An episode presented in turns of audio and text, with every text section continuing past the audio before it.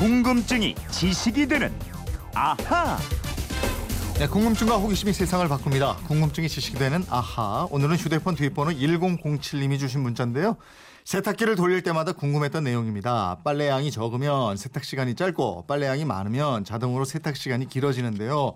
세탁기는 어떻게 빨래양을 아나요? 이용할 때마다 고마운 마음이 드는 이 세탁기는 어떻게 쓰기 시작했는지 이것도 궁금합니다 하셨어요. 세탁기 돌릴 일이 참 많겠죠. 김초롱 아나운서와 함께 풀어보겠습니다. 어서 오세요. 네, 안녕하세요. 김초롱 씨는 세탁기를 일주일에 아니면 매일 돌리나? 몇 번이나 돌려요? 매일은 못 돌리고요.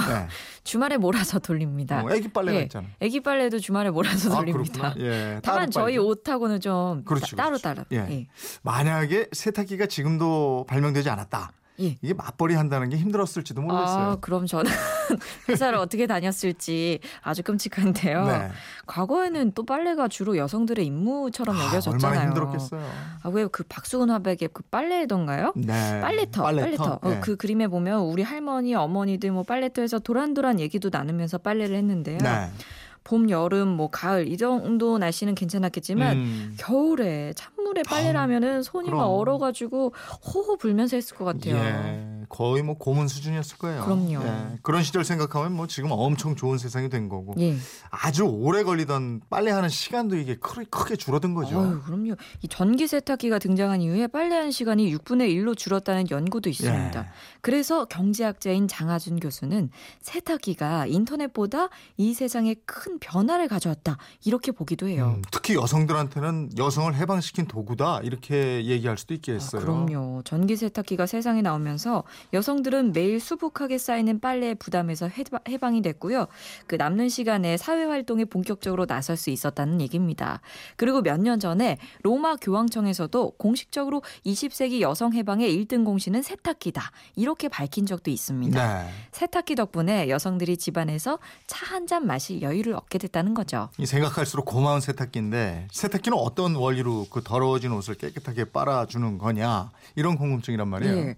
우리가 손으로 빨래하는 과정하고 똑같다고 보시면 돼요. 더러워진 티셔츠를 손으로 빤다고 하면 먼저 물에 담근 다음에 비누칠을 하잖아요. 네. 아니면 거기에 세제를 풀고 그런 다음에는 손으로 슥슥슥 비벼가지고 이거 빨래터였다면 방망이로 막 두들기기도 하고요. 그렇게 해서 때를 뺀 다음에 헹구잖아요. 네. 예. 그렇게 다 헹구면 마지막에는 빨래를 꼭 짠 다음에 빨랫줄에 널게 되죠? 맞아요. 이 과정이 세탁기에도 그대로 적용됩니다. 세탁기에 미리 내장된 프로그램에 따라서 이 순서대로 빨래를 하는 거예요. 네. 근데 세탁기가 빨래 양에 따라서 스스로 시간을 조절하기도 하고 이러잖아요. 예. 그 빨랫감을 넣고 세탁기 전원 스위치를 누르면 물이 들어오기 전에 세탁조가 한두 번 공회전을 합니다. 마른 빨래를 돌려보면서 빨랫감의 양이 얼마나 되는지 스스로 감지하는 거예요.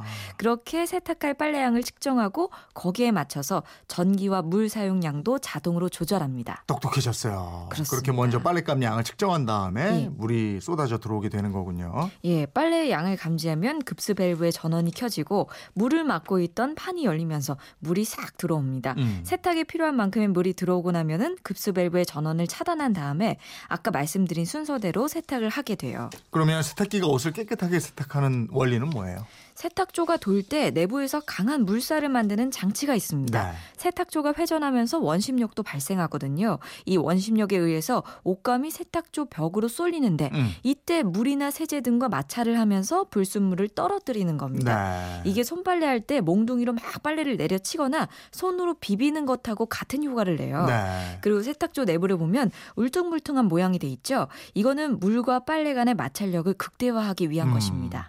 처음부터 이런 원리 세탁기가 작동하지는 않았을 텐데 세탁기는 언제 어떻게 개발이 된 거예요? 이 세탁기를 발명하려는 노력 17세기, 18세기에도 계속됐던 것 같습니다.